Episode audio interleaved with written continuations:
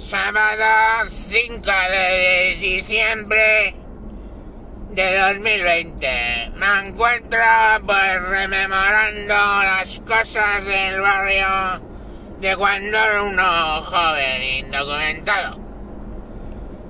Allí hablábamos así, pues como que pasa, digo, que verás tú qué rollo nos ha entrado, que hablábamos todos así, pero vamos, yo de los 15 a yo que sé, casi los 20 años, pues hablaba así, la verdad, ¿qué os voy a mentir?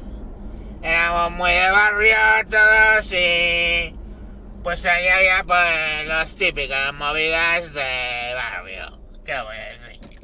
Pues que de repente fulano pues caía de muerto por la heroína, que si Zutano le habían pegado dos navajazos, que si a otro le habían dado un tiro cuando estaba intentando pegar un palo en un banco.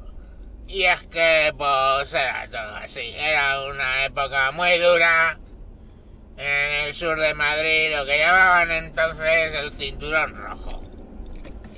Y aquello era pues que todos hablábamos así, pues no fuera a ser que te oyeran hablar normal y te llevaras una hostia. Pues tranquilamente.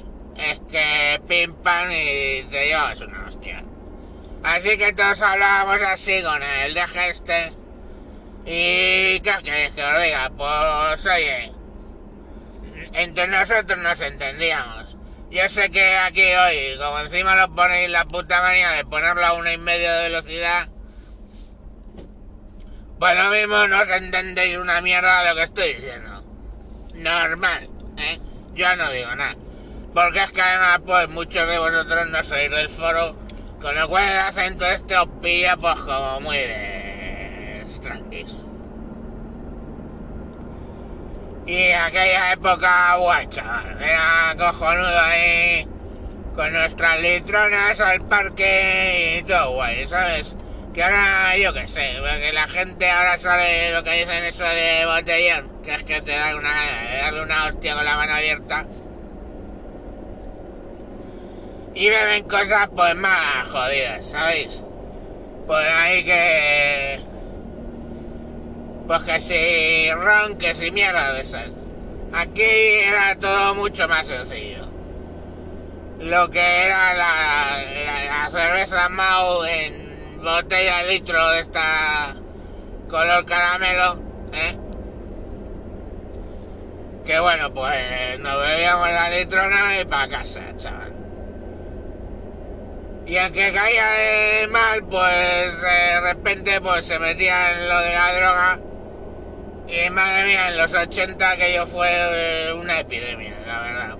Porque cuando no era un día uno, era un día otro que caían como pajaritos.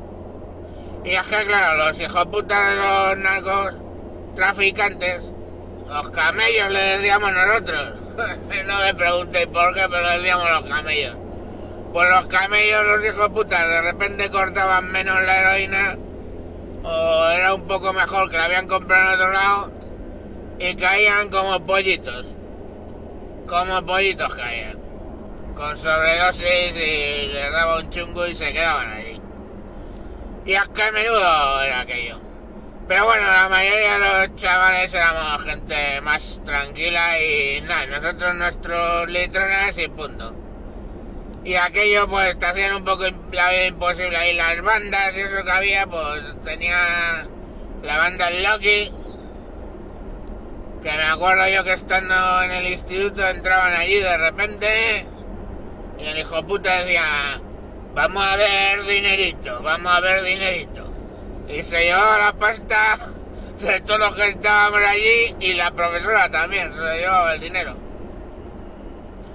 me cago en la leche y luego, claro, pues llamaban a la policía llegaba la policía para cuando ellos ya se habían ido, ¿sabéis?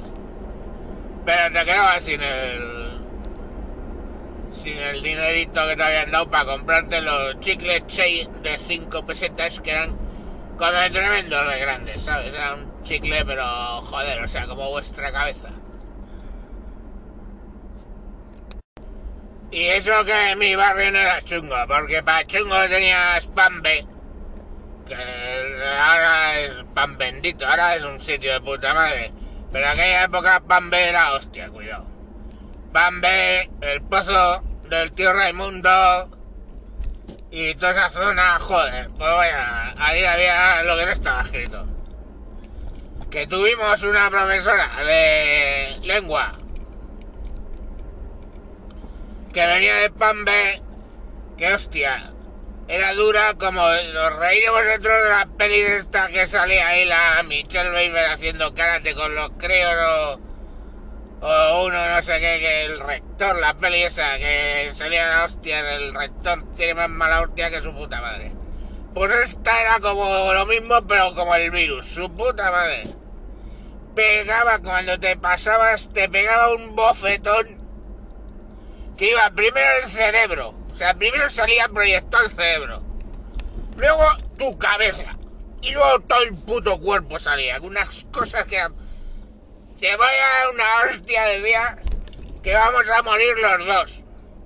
Tú de la hostia y yo de la onda expansiva, de la tía. Joder. Y qué verdad era. Qué hostias metía. La tía contaba que ahí en Pambe si decía de, de, repente, pues se me ha estropeado el loro del coche, el loro era la, los radiocasetos que tenían los coches, le decían el loro. Se me ha jodido el loro viniendo para acá. Al día siguiente la puta tenía un loro encima de la mesa, coño. Claro, robado. Hostia, lo habían sacado de algún coche porque entonces los loros se desmontaban que había gente que tenía unos que le daba una palanquita y se lo subía a casa el loro. Y se quedaba nada más que el agujero ahí. Para que no te lo robaran. Ahora ya las putas radios están, pues, están integradas en todo el... y no se quitan. Pero la tía, joder, qué hostia nos daba. qué buen, qué buen brazo tenía. Jodea, jodea. Madre mía. Que yo suspendí lengua y se me quedó para septiembre. Y en septiembre llegué y había estudiado bastante y saqué un 9 en el examen de recuperación. Y la tía me dijo, ¿se te ha parecido la Virgen? Y yo le contesté, pues soy ateo. Y hostia, soltó la mano, soltó la mano que todavía hay trozos de mi cerebro que están vibrando con la constante cósmica. Joder, qué hostia me metió. Pero vamos, lo que es... ¡Bang! Sonó como las campanas de la Catedral de Burgos. ¡Bang! Madre mía, madre mía, qué hostia. En fin, tíos, pues los he contado un poco de lo que fue mi vida en el barrio, ¿no? lo que sería Boys in the Hood versión sur de Madrid. Y nada, pues eso lo que os quería contar. Un saludo. No hagáis caso de puta ese de blanquearos el ano, que eso seguro que tiene que doler. Y adiós. Adiós.